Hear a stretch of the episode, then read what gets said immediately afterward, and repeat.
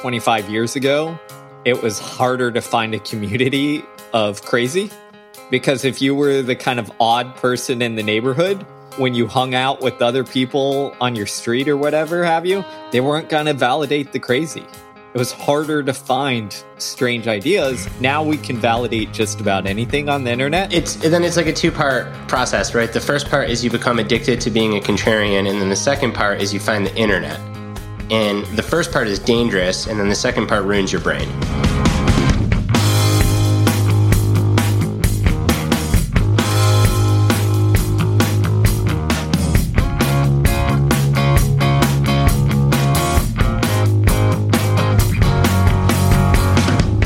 Welcome to or welcome back to the Growth Equation podcast. We're your host. I'm Brad Stulberg, joined as always by my partner in crime, Steve Magness.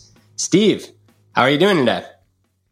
I'm doing great, Brad. Thanks for asking. I'm excited to record another podcast. I think we've got a great, interesting conversation. I had my run in today. I had a coffee because I had to write a lot. So I'm raring and ready to go. All right. Well, we get caffeinated Steve. So um, y'all are in for a treat.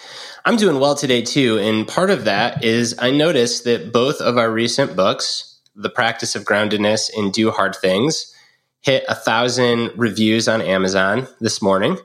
And um, the vast majority of those reviews are five stars. Both books come in at basically what amounts to a five star average. So it's a very arbitrary number and yet in the world of book publishing they there's a thought that the 1000 mark is is kind of special so the fact that we're both there for both these books in under two years um, it's a good sign and thank you to listeners and readers for those that have enjoyed the book and reviewed it people really read those it does matter we appreciate it and if you haven't yet read or listened to our work now's a good time we are 100% independent on this podcast. That simply means that we don't take sponsorship or advertisement. We do that because we want to feel like we can say whatever it is that we want to say.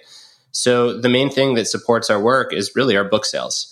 So, if you like our podcast and you want to go deep on the topics that we discuss here, we highly recommend our most recent books The Practice of Groundedness by Brad Stulberg, Do Hard Things by Steve Magness. they're available wherever books are sold in whatever format you can imagine hard copy, audio, ebook, you name it. So check out our books. And um, with that, let's get to today's show. All right, let's talk about it. So today, we're going to kind of go into, I'll call it all ends in diet. And we're going to kind of talk about guru syndrome, losing your mind on the internet, you know, falling in love with contrarianism. And I think this is a really kind of important societal topic because, you know, 20 years ago, this thing didn't exist as much because there wasn't an outlet for kind of, uh, you know, directly getting validation from others and getting pushed towards this extremism. Um, it was more kind of a, a niche on things. So, to start this off, Brad, a couple weeks ago, you tweeted something, and we're going to start there. All right. So a few weeks ago, I saw that Jordan B. Peterson, the famous or infamous, depends on who you ask, psychologist, tweeted that obesity is an illness caused by a carb rich diet. And um, here's why that matters. For those that aren't familiar, Jordan Peterson became wildly popular after his book 10 Rules for Life. And um, the book is a very good book, to be quite frank. It is just nail these basic things and become a mature adult in the world. And he went from a rather obscure Jungian psychoanalyst to someone that was very quickly quite popular on the internet. And with that popularity, Jordan Peterson started to expand his very strong takes to issues such as gender identity, politics, public health and vaccination, and most recently, nutrition. Now, a couple things. The first is his actual tweet that obesity is an illness caused by a carb rich diet is laughably falsifiable. The leanest athletes in the world are Kenyan marathoners. And Steve, you would know better than me, but my recollection is about 70 to 80% of their calories come from carbohydrates. So if a carb rich diet caused obesity, these people who are running like 4% body fat would all be obese because basically all they eat is carbohydrates with a sprinkle of protein. So, from a serious person scientific fact, we know that it's not true.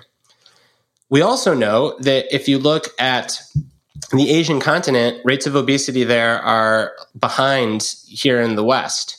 And the staple of diets in Asia tends to be simple carbohydrates, rice. So again, if rice and carbohydrates were causing obesity, we would expect to see that Asia would have much higher rates of obesity than here in the States. And we'll spend just like a minute talking about nutrition and because I think it's both really complex and complicated and really simple and we can do it in a minute, but we're not here to talk about nutrition. What we're here to talk about is how does someone like Jordan Peterson go from obscure to writing a good book that kind of blasted him out of the stratosphere in popularity to suddenly becoming this super provocative figure. But I know some people want this, and I promised it. So I'm going to do this real quick. Here is Steve and I's simple take on nutrition, and there's all kinds of complexity beneath it. It's also kind of simple, though. So, what's driving obesity most likely isn't any single nutrient, it's two things. Number one, it's increasingly sedentary lifestyles. So we spend a lot more time not moving than we do moving. And number two, and arguably the larger driver, is an abundance of highly processed foods. Sometimes these foods are carbohydrate heavy, sometimes these foods are fat heavy. But it is not carbohydrates or fat that are causing obesity. It is Pringles and Skittles and added fat and added sugar and added sodium to just about everything that most people eat. And that is what's causing obesity. It's not a single nutrient. Now, I said there's a lot of complexity. Certain people feel much better eating a high fat diet, certain people feel much better eating a high carb diet. We're not here to talk about nutrition. We're here to say that what Jordan Peterson said is laughably falsifiable. And how come all of these gurus always end up at nutrition? Absolutely. And I just want to add one on addition that I think is important in that, you know, Kenyan runner study that you mentioned, it should be mentioned that 20% of their diet was pure sugar because they dump sugar into their tea. Um, so the point of that is to get at the complexity of this, right? It's like you have these these Kenyan athletes eating a ton of carbohydrate and a ton of sugar, but they're also training a ton. So in some ways like that pure that sugar in terms of you know replacing the carbs that's used for fuel is kind of their best friend. Now that wouldn't be the case for joe sitting on the couch in america but that's the complexity and the nuance we're trying to get at and that's why simple takes of you know carbs are the cause of obesity um, are going down a, a poor rabbit hole. Um, I want to give one more example to make sure it's not that we're picking on Jordan Peterson and, and using him as kind of like this overarching, uh, you know, symbol. Is actually someone who who likes and occasionally retweets some of our stuff, and that's Tim Noakes. And and similar to Peterson, like Tim Noakes' work is really like was really good. Like it formulated as me, a young sports scientist, getting my degree, my bachelor's and master's. Like Tim Noakes was someone's research I read and looked up to. We wrote about his work on the central governor model of fatigue in our first book together, Peak Performance. Like it is good, solid work. It was also a little bit contrarian in the time he was doing it. To give the 30 second summary. You know basically and i'm overstating stuff but in the 90s and 2000s we kind of had like a i'll call it a, a model of fatigue that kind of left the brain out to a degree. And noakes comes in and says hey the brain is important like our perception um you know all of that stuff really matters like let's pay attention to it. And his his kind of model and theory was largely on the right direction of what we kind of see now. But similar to Peterson, what Noakes has kind of done is gone down this rabbit hole that first included diet and similarly, like carbohydrates, sugars, etc., being the cause of, you know, bad things, bad health everywhere. And then expanded into vaccines and other kind of conspiracies. And what I think what we're trying to understand here is how you go from like doing some good solid work that might be a little contrarian to ending up as it seems most do in like this diet plus conspiracy elsewhere um, which seems to be the path of what we'll call kind of gurus on the internet so let's break this down into two things because I think they're both interesting. The first, and I think is the easier analysis, is the um, general serial contrarianism. The harder analysis is why does it always end at diet? Like of all the things that you know the slippery slope could lead down to, without fail, it stops at diet or it ends at diet. So let's tackle the more easy thing first. I think the explanation behind this becoming addicted to being a contrarian relies on a couple of things. The first is that if you did something at the time that a lot of people said wasn't going to work and gave you crap about and said, no, like this isn't the way to do it. No one's going to read a simple book on like say please and thank you, Jordan Peterson. Tim Noakes, no one's going to believe that fatigue is actually generates in the brain, not the muscles. Don't do it. Elon Musk, there's no way you're going to develop an electric car. There's no way you're going to lap NASA in going to space. And then you prove those people wrong. Well, of course, you're going to think that the general society or conventional wisdom is wrong and you're right because you have this visceral lived experience of doing that. However, just because you're a contrarian and right on one thing doesn't mean that you're going to be a contrarian and right on all things. So that's the first. And then the second is I think that there's a real thrill to being a contrarian. Um, it's basically playing the lottery and everyone is uh, is betting on one ticket and you're the only person that bets on the other ticket and then the other ticket wins. I mean, those are some pretty intense feelings of excitement and um, and, and even mania that can come with that. So I think you combine those two things of having a past visceral experience of being right on something that is unconventional, along with all the feelings that come with it. And now you supercharge that with the internet. And I think it's very easy to see why, if you are contrarian on one thing, it is quick to be contrarian on everything. I think you're spot on. I mean, the only things I'd add there is if you think of it as the brain works in a predictive fashion, if all of a sudden you're just getting reinforced on like oh i'm correct when i go against the grain. Oh i know more bet i know better than the quote unquote experts on x y and z. I proved it. Your kind of predictive model like shifts to like i know more and my perception of you know going against the grain is is likely correct. So it it's almost like you you overcorrect on your competence in areas. And then on that that other part, I think it really is kind of like a, an addic- addiction. Like you get that high, whether it's from dopamine or other neurochemicals, where you go against the grain, you get proven right. There's a little of like, ha ha, like, look what I made you guys, you know, I made you guys look like fools. I'm correct. And I think the key part of this, where it comes to storm, is the internet provides a place where it amplifies that feeling or that addictive nature because it provides a community, often a small community, but a community that almost amplifies those feelings and both the good and bad. It amplifies the feelings of like, usness on like, look, it was me against the world and we were correct, right?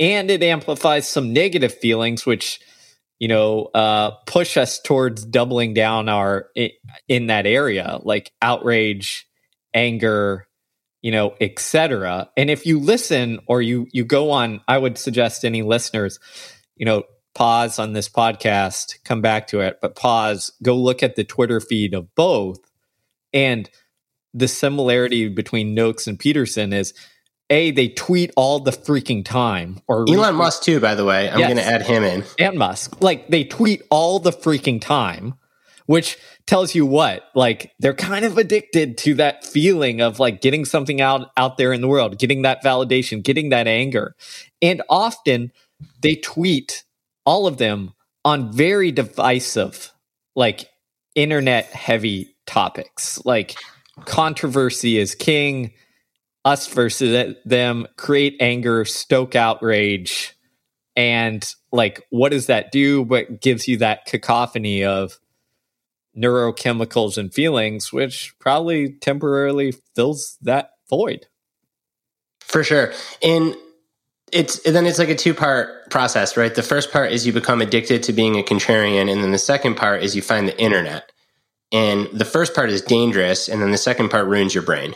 And I really do believe that the internet ruins your brain. And I don't mean just to pick on them the times when I spend significantly more time on the internet than I'm used to, I don't think as well. I'm not as patient. I don't have creative ideas. I don't think my own thoughts. Um, it's just not good for my brain. It's a huge occupational hazard for you and I, Steve, is that when we launch a book, we spend a ton of time on the internet. And I think it's the number one thing that we have to be aware of to protect our like our goods that that allow us to do what we do, which in our case is our ability to think. Um, so I think that yeah, it starts with it starts with being a contrarian, getting addicted to it, and then if you fall into that internet thing, you're just constantly chasing the next the next high of um, of validation and, and divisiveness and being provocative, and I think it ruins your brain. Yeah, I agree 100%. I think the internet provides a easy source of that and b a community that kind of reinforces and validates that. So it's easy to kind of deceive yourself and for you to think like, "Oh, the more people, the rest of the world believes this because this is what the validation I'm kind of getting back to me. I have a, I think I wrote this in a piece for the Growth Equation newsletter a while ago, but you know, essentially I said, you know, 25 years ago, it was harder to find a community of crazy because if you were the kind of odd person in the neighborhood, you know, when you hung out with other people on your street or whatever have you, they weren't going to validate the crazy. It was harder to find strange ideas. Now we can validate just about anything on the internet. And I think that has led to some messy uh, situations. All right. So then the more interesting analysis is how come these people always end up at diet? and to an extent elon musk too like his he, he he has these nutrition tweets about like his intermittent fasting or ketogenic this or that um and it's just fascinating that everybody ends up at diet so i'm going to throw out a couple of loose ideas and i'm not too convinced that any of them are are the answer here i think number one is that nutrition science is kind of a mess our good friend Derek Thompson recently had a podcast on plain English about a study that showed that people that eat ice cream have all these longevity benefits. And like they tried to disprove this over and over and over again, and they couldn't. And the answer isn't that we should eat more ice cream. The answer is that it's really hard to do meaningful nutrition science. So there's a lot of ambiguity and openness there. And then I think the other thing is that nutrition and what you put into your body is like very personal and intimate. And if you have this thing that people are doing every day that's a big part of their life, it has to be. You have no choice but to eat that feels very personal and intimate. It's a great way to build tribes. And again, if what's driving the feedback of having a contrarian idea and getting a million likes and feeling on top of the world is attention, well, the best way to get someone's attention is to find a tribe and give them what they want to hear. I think you're right. I think there's a natural inbuilt kind of identity divide on nutrition that makes it a place where people want to go and stake their claim because you know even without these guys or anybody there's there's distinctions right if you eat a certain way like you get labeled into a certain tribe so that pulls them towards that i think the other part of it is you know if you think about it the two topics you're told not to talk about you know to create you know some divide maybe when you're you're sharing family Thanksgiving or Christmas or what religion and diet. And I think there's a reason for that. They go together. and diet engenders this kind of religious like zeal and what the, and that religious like zeal does two things is it creates an us versus them. And then it creates some sort of like that internal feelings of like both anger and outrage but also like superiority and i'm correct and like you don't know what you're talking about. And it it kind of creates it almost like fills that void. So i think it's a natural kind of endpoint for where do people you know go to fill that void? Well i'm going to use the drug addiction analogy again. You have to kind of search and search for more and new places to fill it which is why i think people go down deeper and deeper rabbit holes of like extremism on divisive topics. And one of the place that is like natural to do that and like you know gives you a nice hit is diet and there's a lot of variability in personal experience so you're always going to find an audience. So like let's dig a little bit deeper here on nutrition even though we said that we wouldn't. First rule in principle that gets you 95% of the way there is to avoid these highly processed foods. Even if you do a really good job of that, some people, based on their own biochemistry, are going to feel great and do their best eating a very high carbohydrate diet. Other people are going to feel like crap and not do well eating a very high carbohydrate diet. And that individual variability lends people to think like, oh, I finally found the way when in fact, no, what you found is the way that works for your body and your activity level at a given point in time.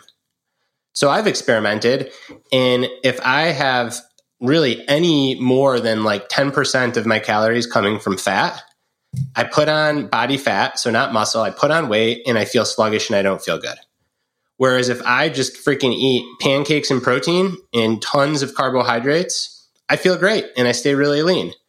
That's very counter to a good friend of mine who has to basically eat the complete opposite way and does pretty well on what looks similar to a ketogenic diet. Now, neither of us are eating fast food. We're not having like potato chips as a staple of our diet. So we're avoiding the highly processed foods. But even after you do that, there's these distinct experiences. And I could see why someone like me would be like, all these keto people are nuts. What are you talking about? And I can see why someone like my friend would be like, what do you mean eat carbs? Whenever I eat carbs, I feel like crap. So I think that rather than say there's a lot of individual variability and there's some base rules, it gets really easy to be like, I found the answer because it worked for me, and then apply that more broadly. And maybe that relates to contrarianism just a little bit, because I think a part of contrarianism is saying, like, just because I'm good at this one thing and could see counterintuitively on this one thing, therefore I, I must my skill must be seen counterintuitively on everything. When actually it's not. I mean, we talked about this a lot when Elon Musk first acquired Twitter. Like, there is a difference between hardware engineering and running a social media platform. And maybe Elon Musk would have been contrarian on nine other hardware engineering problems, but his skill set's not being a contrarian. His skill set was being good on hardware engineering problems. Well, and I'd I'd argue you see that with the other two we mentioned as well within their their niche of actual expertise, like their contrarianism like pays off. Tim Noakes in exercise science, you know, um, Peterson in Jungian psychology and identity stuff around that. And I think the mistake occurs when we jump from like specific skill to general ability.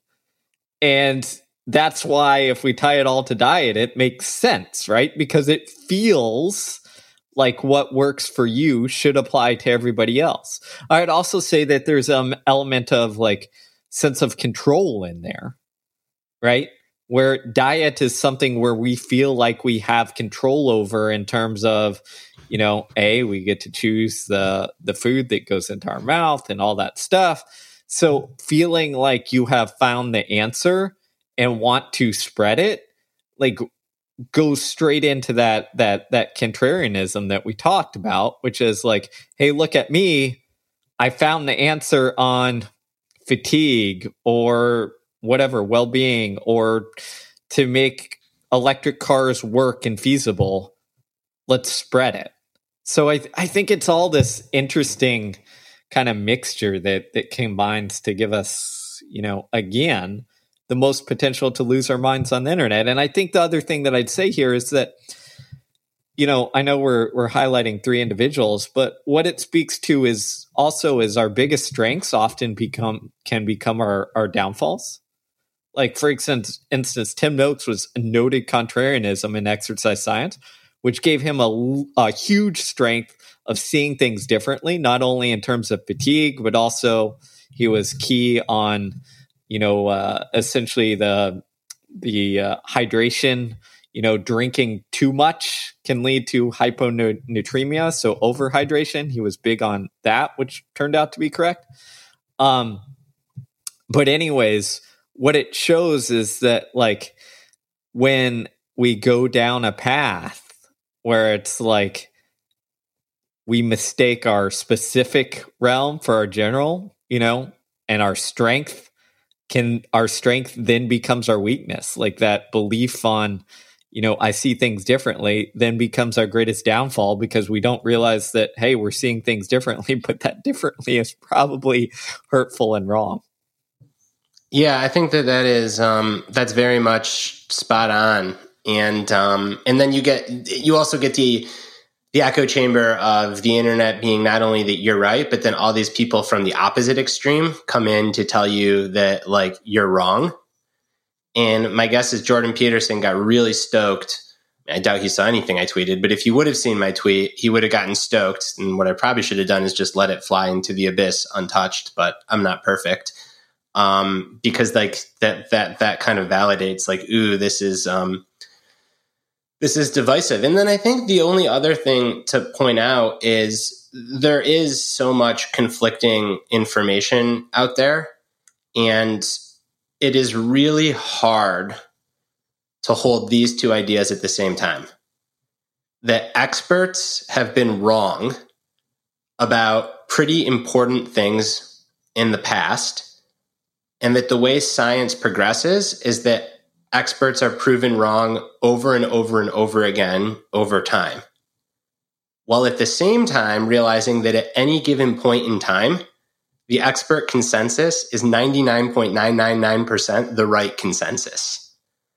So those are the two things to hold in your mind that experts have effed up in big ways in the past. And there is some elitism in institution, and there are expert echo chambers, and science could be made better, and all of that is true. And it is by far the best tool that we have for decision making, even though it's imperfect. And I think people really struggle to acknowledge that. I think it's like takes a lot of maturity, or the flip side is it's really immature to be like, oh, well, they messed up this, so therefore I'm not going to trust them on anything, and they must be wrong on everything. Um, when in fact, like the way that progress works is that the way that we were doing something gets proven wrong. But again, at any given point in time, like the way we're doing something is generally the best. And I think the, the most clear and extreme example that I can come up with is chemotherapy. So my my strong suspicion is that 100 years from now, my hope is that we'll look back and we'll say that chemotherapy was like as medieval as like bloodletting. Because we'll have developed technologies through um, genetics and hopefully this is an area where artificial intelligence can really help or immune system drugs that can treat cancer without using these chemicals that like are otherwise used in war to kill people. However, right now, if you have cancer, you want a good oncologist with the best chemotherapy cocktail available. And this is an area where like we kind of know that like there like we got to be wrong. There's got to be a better way, but because we're not there yet, it's the best way. Um, so that doesn't mean that you don't use chemotherapy. Of course, you use it. It's the best we have right now, and, and that's how I like to think of expert consensus in general. I think that's a great idea, and the one uh, or a great example. The one thing I'd add there is that generally, if you look at when experts are wrong and they're corrected, not all always, but generally it all it, it comes from within working within the system. So Tim Noakes is a great example. His exercise theory that kind of re- rearranged fatigue didn't come from blasting out tweets. It came from doing good work in research to show why this is probably the way. And I think in general, that's where you see course correction is yes, it's contrary to maybe the consensus in the field at the time, but that course correction comes from doing good work in scientific, good scientific work in that field to say, hey, this is why, this is how I'm showing you we're on a wrong path. And I think yeah, I that- think another good recent example of that is um, with the COVID pandemic in Zeynep Tufekci. Although she spends a lot of time on the internet too, and I really worry about her brain. So hopefully she's got a good plan in place. But um, she was really contrarian from the get go on masks, saying that, hey, COVID is actually an airborne disease, and we have more than enough evidence to suggest that it's an airborne disease. So why aren't we telling everybody to mask? This is like way in the beginning of the pandemic when it was, you know, you should only mask if you're um, if you're in a hospital. And then I remember um, she just had to press really hard on all the big organizations and she got really upset and rightfully pissed off about how slow they were to move. But she's not anti-vax. If anything she's the opposite. She's an ardent proponent of vaccines because like she realizes that just because the institutions messed up this one thing doesn't mean that they're messing up all of it and they might actually be getting the other 10 things right. Um, but she did that from within science. Like she's an academic. She's a scientist and it wasn't a gotcha it was based on a whole lot of research. It, exactly and i think that's where you tend to see these kind of positive shifts from norms to maybe that contrarian view is it occurs because there's better data better experience etc gone through the traditional route. I think when we have to watch out is when people demonize traditional you know the traditional path without doing the work, the actual work to show like why it's wrong within that path. Because like we've accepted, again, as you pointed out, like science isn't perfect, but it's the best thing we've invented so far to get us mostly on the right track over the long haul. As an aside, um, with the Zeynep stuff, she made this one argument that I remember when I read this early on in the pandemic, and I was like, "Yep, she's right." When they were saying that a reason not to wear masks is because if you touch your mask, then you'll get it on your hands and then you'll touch your face. And Zeynep's like, well, if it's on your mask, that means that your mask works because otherwise it's in your freaking mouth or nose. Um, so it was like, it became really crystal clear. Um, and even though it was so obvious to her, and then many of the CDC and the WHO and all the big organizations were so freaking slow, and a lot of times you still have to struggle with someone to for them to understand that this is an airborne disease. And yet, she didn't turn against the whole establishment. She said, "This is really hard. I think you guys really fuck this up, but on these other things, like you're right." Um, and that's because she did it from a place of respect for the process, not a place of looking to grow an audience or provoke people online for retweets and likes. And that's ultimately what this is about. I think you're spot on. I mean, that's it is are you trying to change things for the better? And if you do that, you tend to do good work in the traditional, you know, at least in the traditional field in some way, there's always an avenue in. Um, or are you doing it for the external validation of likes, retweets, you know, popularity, etc.? And of course, we're humans, we can do it for both. But generally, what I think the internet does and where people lose their mind and why they always end up in diet is because that like external validation starts to supersede everything else. And diet provides a cheap, easy way to get a bunch of that for yourself. And then maybe the last um, related tangent, Steve, is that think it's really important for elite institutions to recognize that they have a really important responsibility, which is not to become so closed off and quote unquote elitist, because what ends up happening is then you get the far extreme elsewhere. So if trying to host a podcast for a major company or trying to write for a major magazine or newspaper becomes so arduous and you're just getting big timed and treated like you're small by these people that have perceived status and power, well, then what are you going to do? You're going to freaking load up your own medium and blast out stuff bashing the elites And if other people have had the same experience, they're going to agree with you. And suddenly you get, um, you know, America First news. And I'm not saying that's the only reason this is happening, but I do think that um, my own experience with a lot of elite institutions is that most people are trying to do good work, but there is a real sense of like, we're better than you in, in big timing. I call it big timing. So the equivalent of big timing for us is like, you pitch someone that you've done good work for before an essay and they just don't respond to you or they respond to you and then they start ghosting you. And that's just unprofessional. And no one is so busy that they can't respond to an email with someone that they've worked with in the past. So I think that it's hard to forgive that, but if that continues to happen to more and more people and like there's this high status perception of people at elite institutions, well then you're going to get the the blowback and the pushback. Um, Absolutely. And you're gonna and you're gonna like create these problems. So I think the biggest blind spot for elite institutions is that they can be wrong, and I think it's especially hard in in scientific fields because science is now at a part where if science says like we might be wrong, there's a whole field of charlatans that are going to jump on that and be like, "See, there's doubt, there's doubt. Science is wrong. Science is wrong."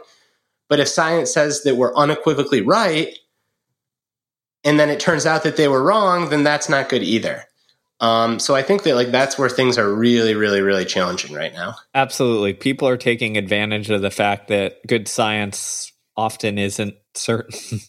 Which is leading to a lot of bad science, or at least bad scientific claims. Right, because it forces you to like overstate your claims, um, or allow people to kind of like wiggle in there, or charlatans to wiggle in there and be like, "Look, there's doubt."